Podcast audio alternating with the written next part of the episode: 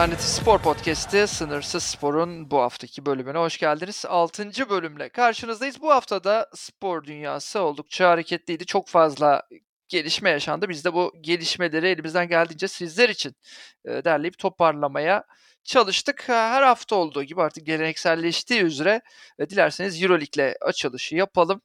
E, Euroleague'de tabii takımlarımızın performansı bu hafta mutlu etti ve özellikle Fenerbahçe Beko'nun ortaya koyduğu basketbol bir hayli dikkat çekiciydi.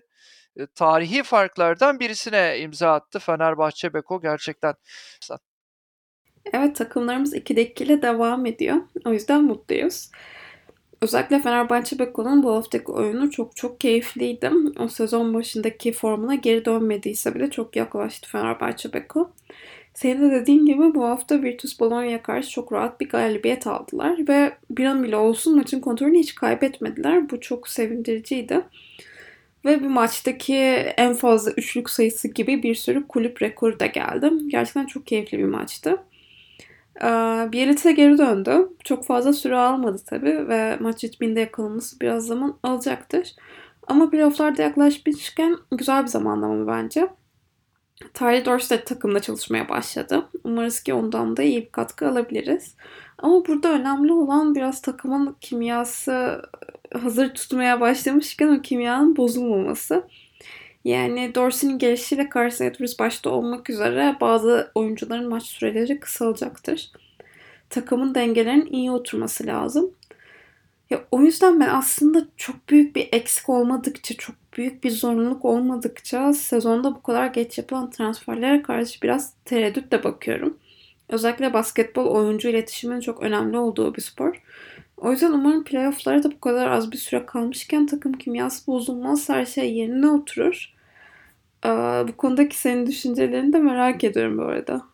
Ya Tyler Dorsey önemli bir ekleme ama Tyler Dorsey ya bence işte Yunanistan ligini domine eden o Tyler Dorsey olarak karşımızda olacak mı mesela? Kritik sorulardan biri bu. Çünkü G League'de de tutunamadı desek herhalde yanlış söylemiş olmayız. Bir de Fenerbahçe Beko bence çok ciddi bir yatırım yaptı. Yani aldığı maaş konuşuldu Tyler Dorsey'nin ki gerçekten belki de Avrupa'da diğer takımlardan alamayacağı bir maaşla ödüllendirilerek buraya geldi. Yani Fenerbahçe Beko'nun ona çok güvendiğini gösteriyor bu. Itudis'in onu çok istediğini gösteriyor. Ben katkı verebileceğini düşünüyorum ama burada doğru rol tercihi önemli olacak Fenerbahçe Beko ve Tyler Dorsey adına. Burada da tabii senin söylediğin şey ön plana çıkıyor. Yani acaba ne kadar doğru bir zamanlamada geldi bu ekleme? kritik soru bu. Ama bence Fenerbahçe Beko için temel hedef tam playoff'larda o optimum uyumu yakalayabilmek üzerine olacaktır. Yani eğer bu açıdan da değerlendirirsek bence transfer zamanlaması hiç fena değil ama özellikle önümüzdeki iki maçta, üç maçta Euroleague maçlarından söz ediyorum.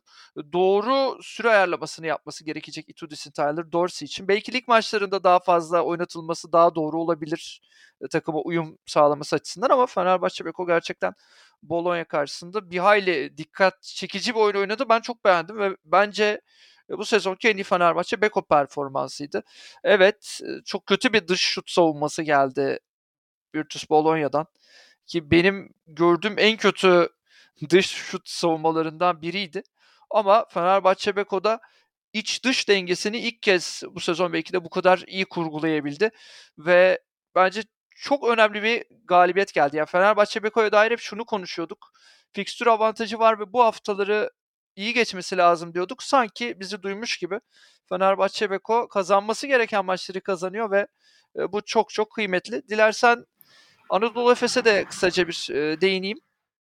Anadolu. Efes'te Panathinaikos deplasmanında galip geldi. Orada da tabii e, için yokluğunda aslında takımın nasıl bir reaksiyon vereceği merakla bekleniyordu. Panathinaikos bu sezon ligin en iyi takımlarından biri değil. Bu konuda en fikiriz. Ve oldukça da zorlu bir sezon yaşıyorlar. Yani taraftarları dahi Panathinaikos'a küsmüş durumda ama koç değişikliği sonrasında hep takımlarda bir yukarıya doğru bir ivmelenme olur. Koç değişikliği sonrasında Anadolu Efes'le karşılaştılar ve Anadolu Efes nispeten zorlandı deplasmanda ama Anadolu Efes açısından özellikle Miç için yoktuğunda çok önemli bir galibiyet oldu bu. Ergin Ataman Miç için çalışmalara bu haftadan itibaren başlayabileceğini duyurdu. O yüzden Mitch için olmadığı ve kazanılan her maç Anadolu Efes için bir kat daha değerli. Anadolu Efes de playoff yolunda önemli bir adım atmış oldu. Bizim için Euroleague haftası oldukça keyifli ve mutlu geçti. 2'de 2 ile haftayı noktaladık.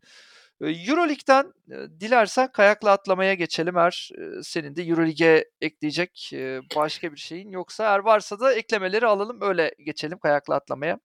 Ya sadece şunu eklemek istiyorum. Önümüzdeki hafta çift maç haftası ve iki temsilcimiz için de zorlu maçlar var. Fenerbahçe Beko önce Maccabi deplasmanına gidiyor ki Maccabi evinde çok güçlü bir takım.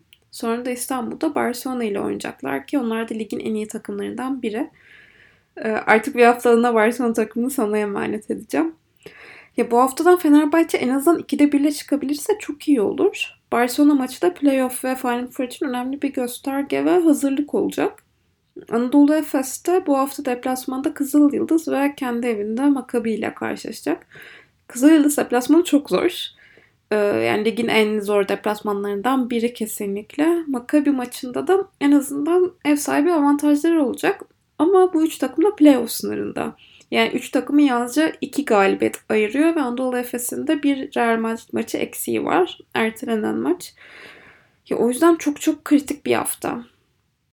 Ben hemen bir kehanetle araya girmek istiyorum. Normalde bu tip riskleri çok fazla almam biliyorsun ama Fenerbahçe Beko'nun ben Maccabi deplasmanında zorlanacağını ama burada Barcelona'ya çok rahat geçeceğini düşünüyorum. Çünkü ya Barcelona Zaragoza karşısında bu hafta çok çok kötü bir oyun oynadı.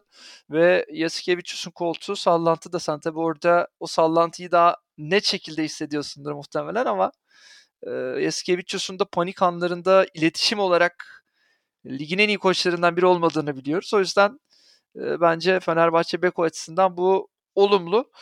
Anadolu Efes için ise şunu söyleyebiliriz. Kızı Yıldız deplasmanı belki de en zor deplasmanlardan biri Euroleague'deki. Bence Jalgiris'le beraber Partizan ve Kızı Yıldız en zor 3 deplasmanı oluşturuyor. Ama Kızı Yıldız biraz o bundan 3-4 hafta önceki o ivmeyi kaybetmiş gibi. Ama Facundo geri döndü. geri evet. dönmedi daha doğrusu oynayabiliyor artık. evet, Free Faku etkileşimleri işe yaramış gözüküyor. Evet, etkileşimler işe yaramış. Hashtag doğru işlemiş. Ama Anadolu Efes için de ben 2'de 2 bekliyorum açıkçası. Ya Fenerbahçe Bekon'da 2'de 2 yapabileceğini düşünüyorum ama dış şut savunması ve tabii ki reboundlar Fenerbahçe Beko için önemli olacak. Kayakla atlamaya geçelim.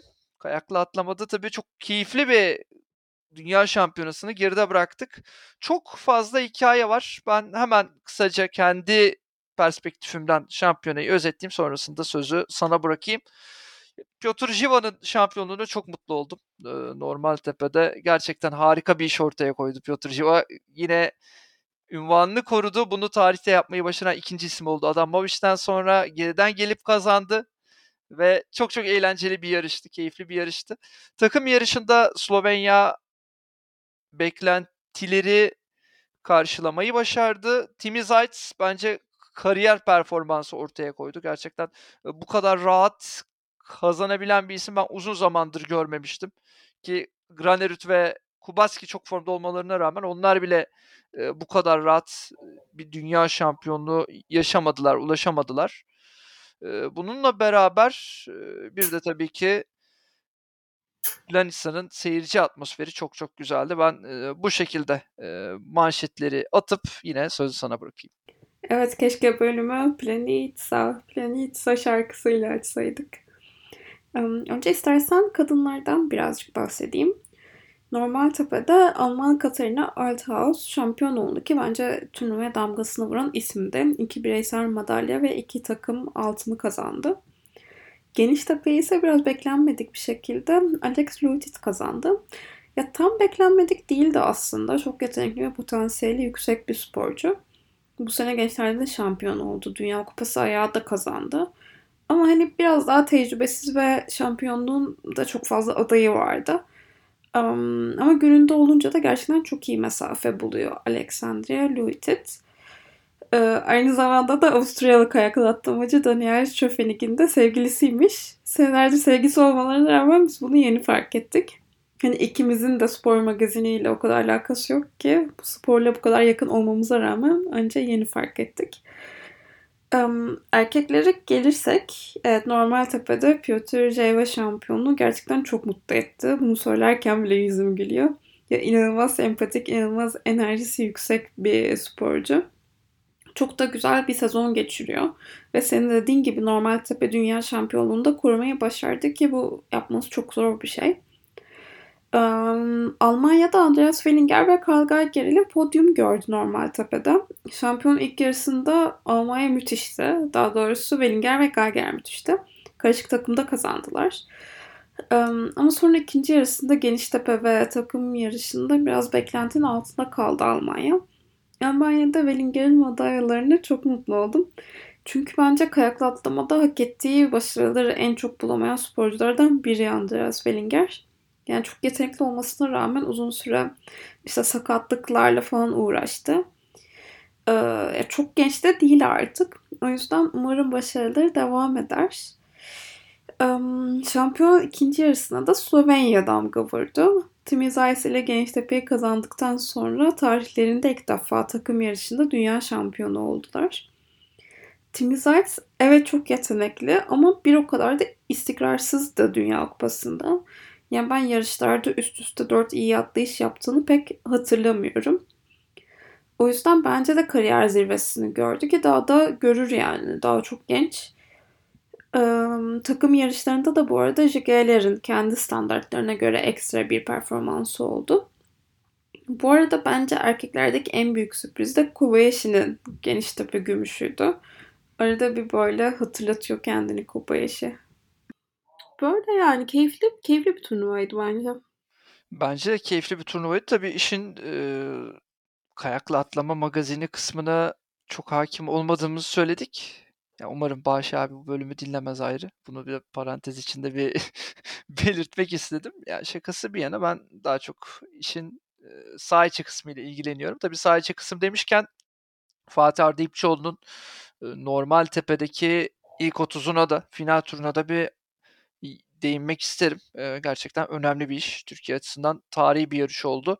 Bunu da özellikle derleyip toparlarken Kuzey Disiplinleri Dünya Şampiyonası'nın kayaklı atlama bölümünü e, vurgulamak istedim.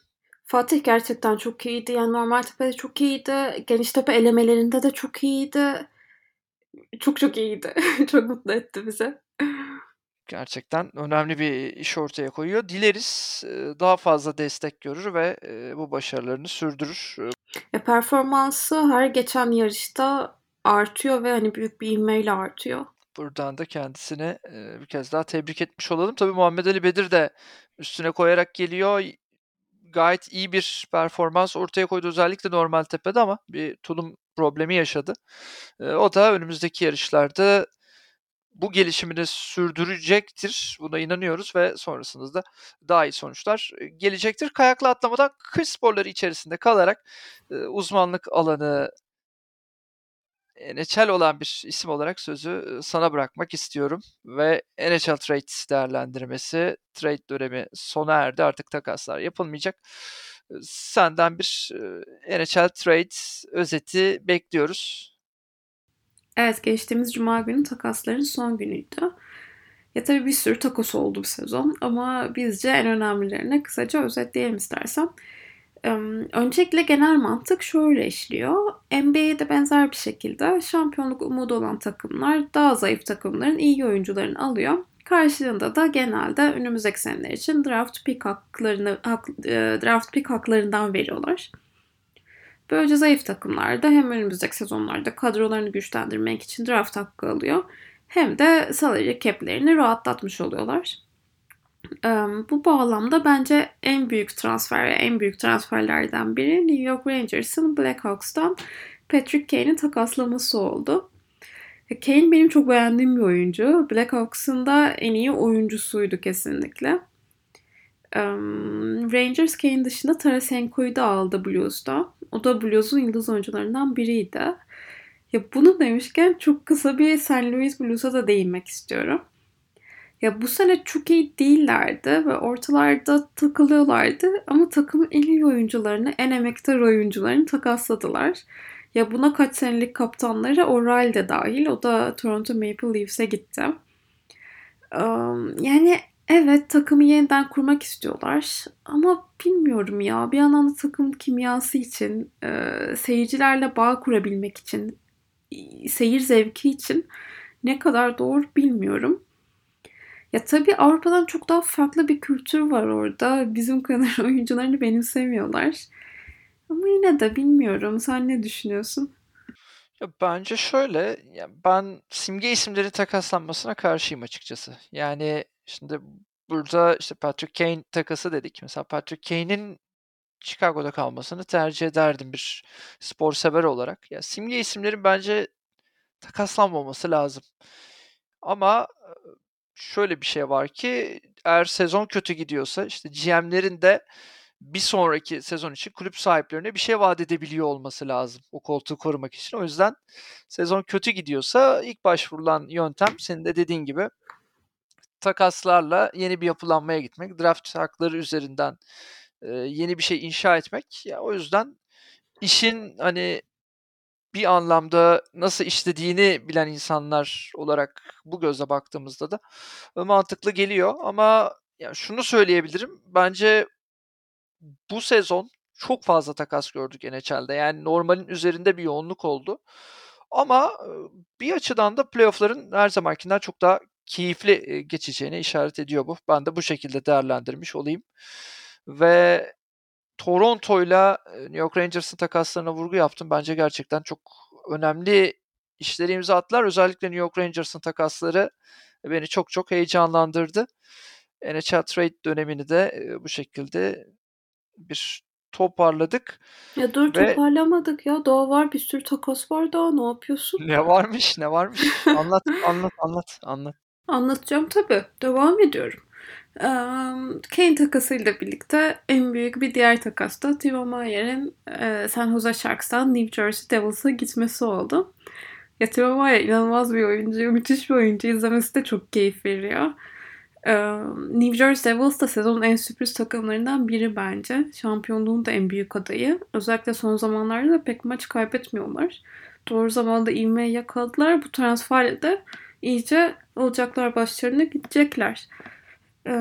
Bunun dışında şu anki şampiyonun en büyük favorisi Boston Bruins. Washington Capitals'dan Garrett Hathaway ve Dimitri Orlov'u aldı ki Orlov çok çok iyi bir defans oyuncusu. Bunun dışında da Detroit Red Wings'ten Tyler Bertuzzi ile de hücum hatlarını geliştirdiler. Bruins kadrosu güçlenmeye devam ediyor. Şu an hani dediğim gibi kesinlikle şampiyonun en büyük favorisi sezon damgasını vuran takım Boston Bruins. Ya onun dışında medya tarafından bir de e, Jacob Chikra'nın senatörleri transferi çok büyütüldü.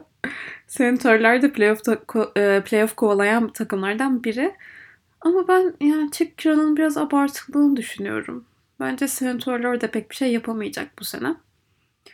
Ve son olarak Carolina Hurricanes'e değinmek istiyorum. Benim bu sene en sevdiğim takım. Ya çok büyük transferler yapmadılar. O yüzden şu an bahsetmemin tek sebebi takımı sevmem. Ama Pulio Vari'yi aldılar ve o da yani çok sevdiğim bir oyuncu. Çok iyi bir oyuncu.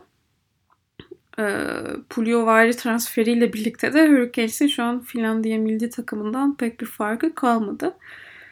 Ya, ya Hurricanes'te objektif olursam Bruins'tan sonraki en büyük şampiyonluk favorisi bence. Ama buna rağmen böyle çok büyük bir yıldız oyuncuları yok. Yıldız transferleri de yok. Ya o yüzden çok seviyorum takımı. Böyle herkes katkı veriyor. Tek bir adam üzerinden dönmüyor oyun. Çok böyle takım olabilen bir takım. Ya tabii senin dediğin gibi bunların dışında da bir sürü transfer oldu. Ama şu an hepsini konuşmaya kalksak bir 3-4 saat sürer. Bir de ben NHL konuşmaya başlayınca susmuyorum. zaten ülkede 8 kişi izliyor NHL'i. İkisi biziz. Geri kalan 81 milyon eksi 8 kişiyi de sıkmayalım. Çünkü tabii bu kadar insan podcastimizi dinliyor. Ee, unuttuğum bir olay var mı? Unuttun önemli bir olay yok. Her şeyi çok güzel derleyip toparladın. Yani Orlov takası, işte Kane takası bayağı güzel derleyip toparladık. Boston Bruins'e değindik. Bence favori ekipleri de konuşmuş olduk. Ya kısa bir playoff değerlendirmesi gibi de oldu. Biraz taraflı da olsa. Carolina Hurricanes'i seviyoruz ama yapacak bir şey yok. E, o yüzden bu podcast'te böyle dönem dönem e, küçük küçük taraf tutmalar görebilirsiniz. Biz de böyle işin biraz daha hem eğlence tarafındayız hem de biraz daha tabii ki gönlümüze yatanları da sizlere aktarmak isteriz. Çünkü samimiyet bunu gerektiriyor. NHL çok uzak diyarlardan bir organizasyon. Dilersen biraz daha yakınlara gelelim ve Avrupa Salon Atletizm Şampiyonası'na değinelim. Sinan Erdem Spor Salonu'nda gerçekleştiriliyor Avrupa Salon Atletizm Şampiyonası ve oldukça da keyifli bir turnuva geçirdi Türkiye ve çok tarihi bir başarıya da imza attı. E, Türkiye 3 adım atlamada bir altın madalya çıkartarak aslında tarihi bir e, başarıya imza attı. Sen bu konuda neler söylemek istersin? Evet, bütün bu politik karmaşada ülkedeki nadir güzel şeylerden biriydi. Avrupa Salon Atletizm Şampiyonası ve Tuğba Danışmaz'dan 3 e, adım atlamada gelen şampiyonluk.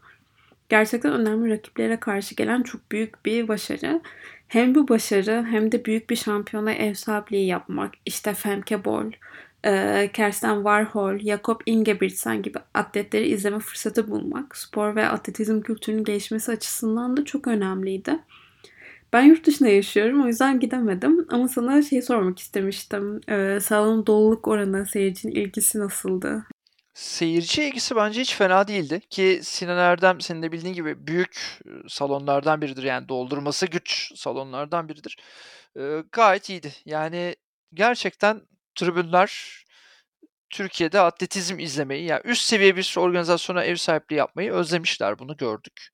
Bence çıkartılabilecek bir numaralı sonuç bu. Yani büyük şampiyonaları organizasyon konusunda gerçekten Türkiye önemli bir noktaya gelmiş durumda ve biz uzun süredir de büyük bir şampiyonayı Türkiye'de organize edemiyorduk esasında. Bunun özlemini gördük ve tribünler doluydu ama bardağın dolu tarafı buyken bardağın boş tarafı da var. Bugün bir tweet okudum işte spor medyasında Tuğba Danışmaz'ın şampiyonluğu ne kadar yer bulduğu şeklinde bir yüzdeleme çıkarmışlar. Avrupa Atletizm Şampiyonası'nda gelen bu tarihi başarı yalnızca %1.7'lik bir yer bulmuş spor sayfalarında. Ve Avrupa'da %44 seviyesinde işte yer bulan, yani spor sayfalarının %44'ünü kaplayan futbolsa %80 üzeri bir yer kaplıyor Türkiye spor medyasında. Yani işin tribün kısmında varız. Halktan bir ilgi var evet ama medyamız çok geriden geliyor. Medya bunun farkında değil. Bence burada biraz daha işi Avrupa Atletizm salon şampiyonasından çıkartıp biraz da spor kültürüne getirmemiz lazım. Ve spor kültürü konusunda da bence en iyi kıyaslamayı yapabilecek insanlardan biri sensin ya. Barcelona İstanbul kıyasını rahatlıkla yapabileceğin için. O yüzden sen Barcelona ile İstanbul'u nasıl kıyaslarsın? Spor kültürü açısından iki kent arasında ne gibi farklılıklar var? Çünkü iki kentte de spora erişim üst seviyede bence yani izleyici açısından. Basketbol, futbol ve diğer sporlar. Ya bence nüfus, şehir planlaması ve şehir büyüklüğü spor kültürünü direkt olarak etkileyen faktörler. Ya şöyle bir karşılaştırma yapabilirim. Ee, Barcelona'nın her basketbol maçına gitmeye çalışıyorum ve İstanbul'la karşılaştırdığım zaman o kadar kolay ki, o kadar yormuyor ki. Yani evden veya işten çıkıyorum, yarım saate salondayım. Metroya biniyorum, iniyorum, salondayım. Salona girmek çok kolay, sıra yok, aşırı bir güvenlik kontrolü yok. Oturuyorum, maçı izliyorum, çıkıyorum yarım saat sonra evdeyim ki bu neredeyse her Avrupa şehri için geçerli. İstanbul'daysa mesela seninle en son Fenerbahçe'nin bir Euroleague maçına gitmiştik. Ve Kadıköy'den Ataşehir'e gittik. Yani o kadar da uzak bir mesafe değil aslında. Ama gidişimiz böyle bir buçuk saat falan sürdü. İşte girişte çok sıra vardı. Anormal bir güvenlik kontrolü vardı. Sonra çıktık. Tabii ki taksi bulamadık. Ee, otobüsler de inanılmaz doluydu ve çok trafik vardı. Yani eve gidişimiz böyle bir iki saat falan buldu. Ee, ya mesela ben basketbol ve birçok sporu bu kadar çok seviyorum. Ama ya İstanbul'da yaşarken üşeniyordum çoğu zaman gitmeye ne yalan söyleyeyim. Yani öyle her hafta gidebileceğim bir vakitte olmuyordu İstanbul'dayken. Ya basketbol örneğini verdim ama bu birçok spor için geçerli. Mesela Katulonya bisiklet turunun her etabını rahatlıkla izleyebilirsin. Yani evin, evin önünden trene binip bir saatte oradasın. Ya böyle şeyler spor kültürünü de çok etkiliyor. Kesinlikle. Ya, buna şöyle bir ek yapabilirim.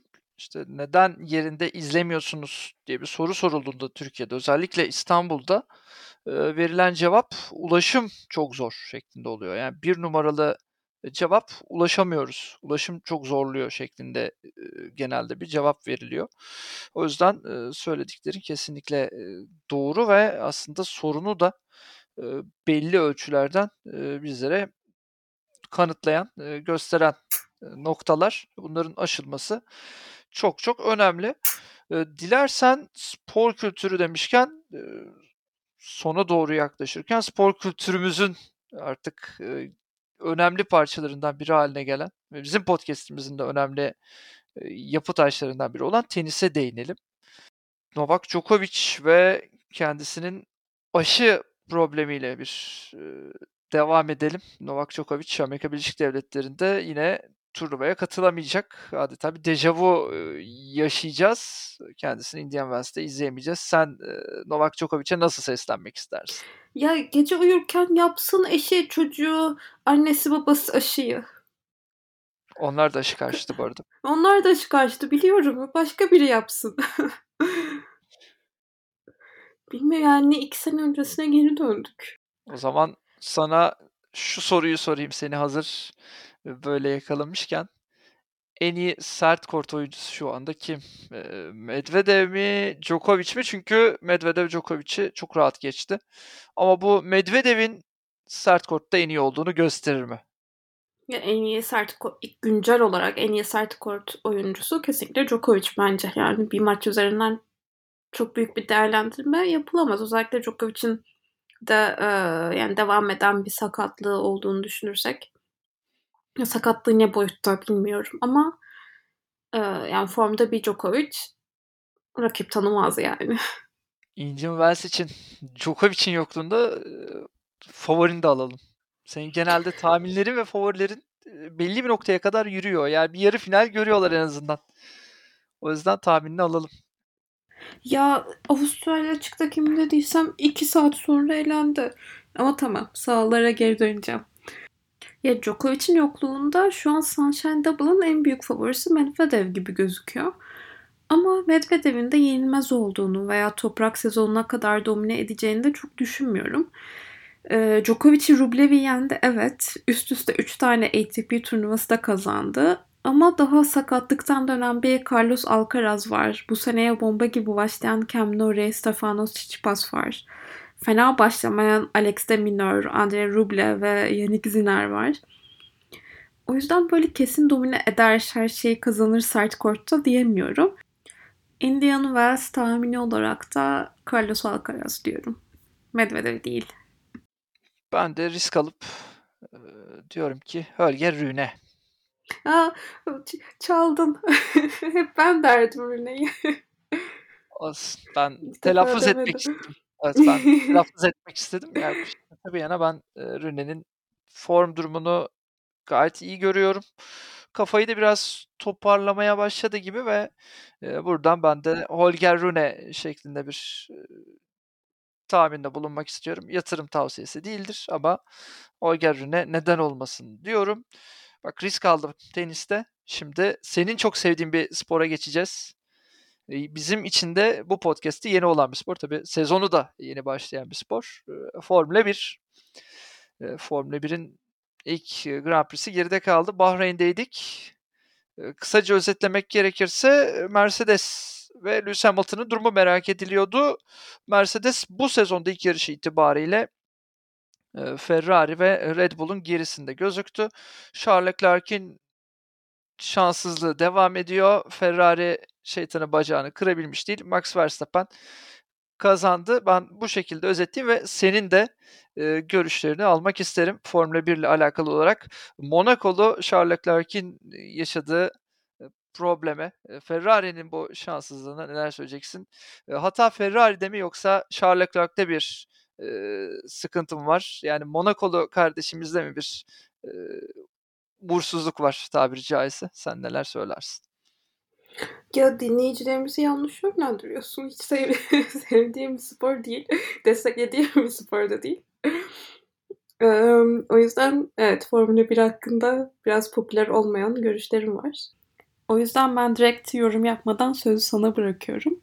Ama evet, Monaco'nun Prens Albert'ten sonraki en önemli sporcusu diskalifiye olmuş. Ne diyorsun bu işe? Evet, bitiremedi kendisi yarışı. Yani şanssızlık, eee, bahtsızlık. Eee, Prens Albert Monaco'nun 1 numarası ki gerçekten müthiş bir olimpiyat ka kariyeri de var kendisinin bobsle'de. Bak o da bir hız sporu. Bu da bir hız sporu. Eee, evet ama biri iyi bir spor. Evet, evet, iyi olan bobsled burada Formula 1, kötü Evet. olanmış. Evet, böyle farklı yaklaşıyoruz. Ya, şakası bir yana benim de Formula 1 çok yakından takip ettiğim bir spor değil. Yani benim için, eee, Michael Schumacher'den sonra ortadan büyük ölçüde kalkan bir spordu ama, eee, bu sezon bir başlayayım diye niyetlendim ve şu açıdan mutlu oldum. Fernando Alonso'nun podyumu beni mutlu etti. Yani Fernando Alonso artık kariyerinin sonuna yaklaştı ki benim de, eee, nispeten yaşlandığımı hissettiriyor. Çünkü ben, eee, Fernando Alonso'nun, ııı, çaylak olduğu Minardi ile yarıştığı o ilk sezonu hatırlıyorum. Michael Schumacher'le verdiği şampiyonluk mücadelelerini hatırlıyorum.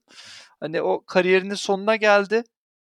Eee, ben de belli bir noktaya geldiğimi hissediyorum yaş olarak, eee, kendisinin, eee, kariyerinin sonuna yaklaşmasıyla beraber ama onu podyumda görmek mutlu etti ve hafta sonunun manşeti Alonso'nun podyumu oldu bence. Yani Formula 1'e dair, eee, manşeti bu şekilde atabiliriz Alonso'nun podyumu. Max Verstappen kazandı. Red Bull yine iyi gözüktü. Bu şekilde Formula 1'i, eee, derleyip, haftayı da noktalamaya çalışalım ama senin Peki eklemelerin varsa, eee, merakla bekliyoruz ya da sorun varsa sorularını da alabiliriz. Merakla Hayır, bekliyorum. sadece şeyi sormak istemiştim. Formula 1 sezon tahminlerin nasıl? Formula 1 sezon tahminlerim nasıl? Evet, bakalım şimdi hangi taraftan, eee, tepki gelecek? Ya, şakası bir yana ben, eee, Red Bull'u bir adım önde görüyorum. Eee, Max Verstappen şampiyon olur diyorum. Gönlümden geçen bir Ferrari şampiyonluğu. Eee, Michael Schumacher'den dolayı Ferrari ile ayrı bir ilişkim var çocukluğumdan bu yana. Eee, Lewis Hamilton'ın da geçen sezondan daha rekabetçi olmasını umuyorum. Sezondan beklentilerim bu şekilde. Eee, tahmin soruyorsan da Max Verstappen kazanır diyorum bu sezonu. Ferrari'yi kim kullanıyor? Eee, Monakolu Charles Leclerc Ha, var. benimki. Tamam. Ne? Bakalım. Ne? Bu ne? Bir de, yani bir anda sahiplendin Monaco'yu görünce. Eee, tabii Prens Albert kadar büyük bir isim olmadığı için bence sen, eee, bir anda bir şey yaptın, bir gönül bağı kurdun orada. Dedin ki Evet. üzülmesin. Ya Prens Albert daha popüler Prens Albert'in gölgesinde kalıyor diye üzülüyordur herhalde diye düşündüm. Tabii, eee, Carlos Sainz Junior da var. Evet. Bak Carlos Sainz Junior da Ferrari kullanıyor. Ona da değinmek lazım. Tabii babası, yani özellikle benim jenerasyonumun hatırladığı ve, gerçekten çok özel bir isim ki eee, belli serilerde yarışabiliyor, Carlos Sainz. Arada kendisine denk gelebiliyorsunuz. Buradan ona da selam olsun. Umarım o da bu podcast'i dinler. Bu haftayı da, bu şekilde noktalamış olalım. Bizlere eşlik ettiğiniz için teşekkürler. Sınırsız Spor'un 6. bölümü Formula 1'in de, eee, ele alınmasıyla birlikte son buldu. Önümüzdeki hafta spor dünyasındaki gelişmeleri yeniden sizler için ele alacağız. Bizlerden bu haftalık bu kadar. Hoşça kalın.